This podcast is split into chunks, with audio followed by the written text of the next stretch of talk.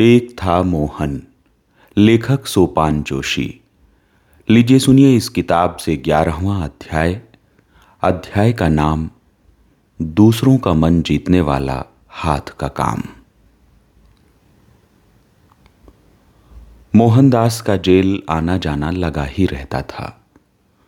शुरू में तो बहुत कष्ट हुए, फिर उन्होंने जेल की कठिनाइयों के बीच में भी प्रसन्न रहना सीख लिया। वहाँ अनेक उपयोगी काम करते थे।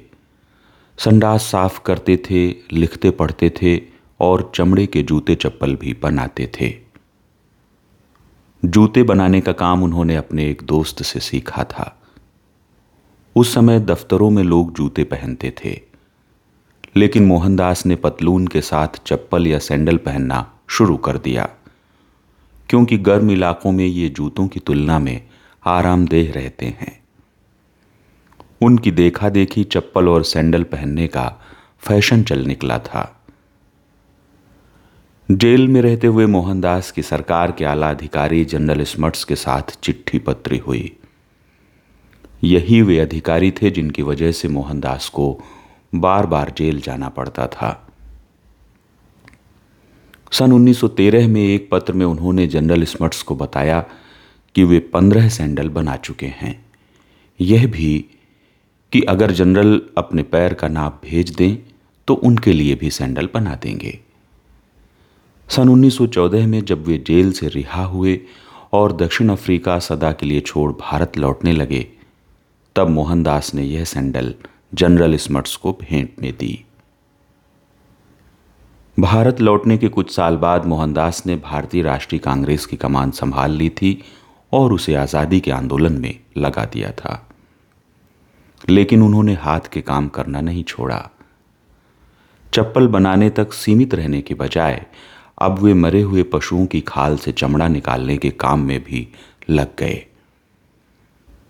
एक बार जवाहरलाल नेहरू और सरदार पटेल के साथ कांग्रेस के कुछ नेता महाराष्ट्र के सेवाग्राम आश्रम आए। उन्हें इंतज़ार करना पड़ा क्योंकि गांधी जी कुछ लोगों को चमड़े से चप्पल बनाना सिखा रहे थे। जब उन्होंने शिकायत की तो गांधी जी ने उनसे कहा कि वे लोग भी जूता चप्पल बनाना सीखें। बाद में सन 1932 में अंग्रेज़ सरकार ने उन्हें सरदार पटेल के साथ जेल में डाल दिया।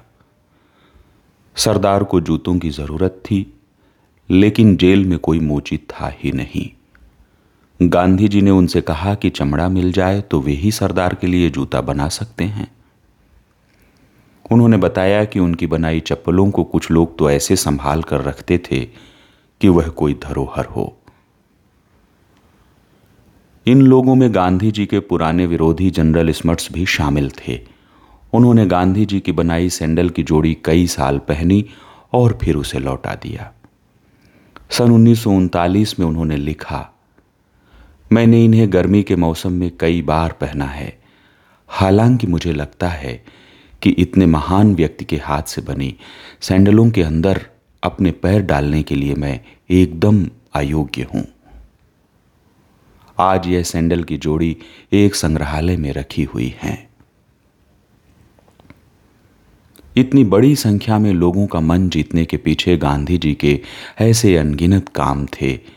जतन से उपयोगी और सुंदर चीज़ें बनाना, उन्हें दूसरों को भेंट करना इसकी वजह से बड़े से बड़ा आदमी उनके सामने झुक जाता था।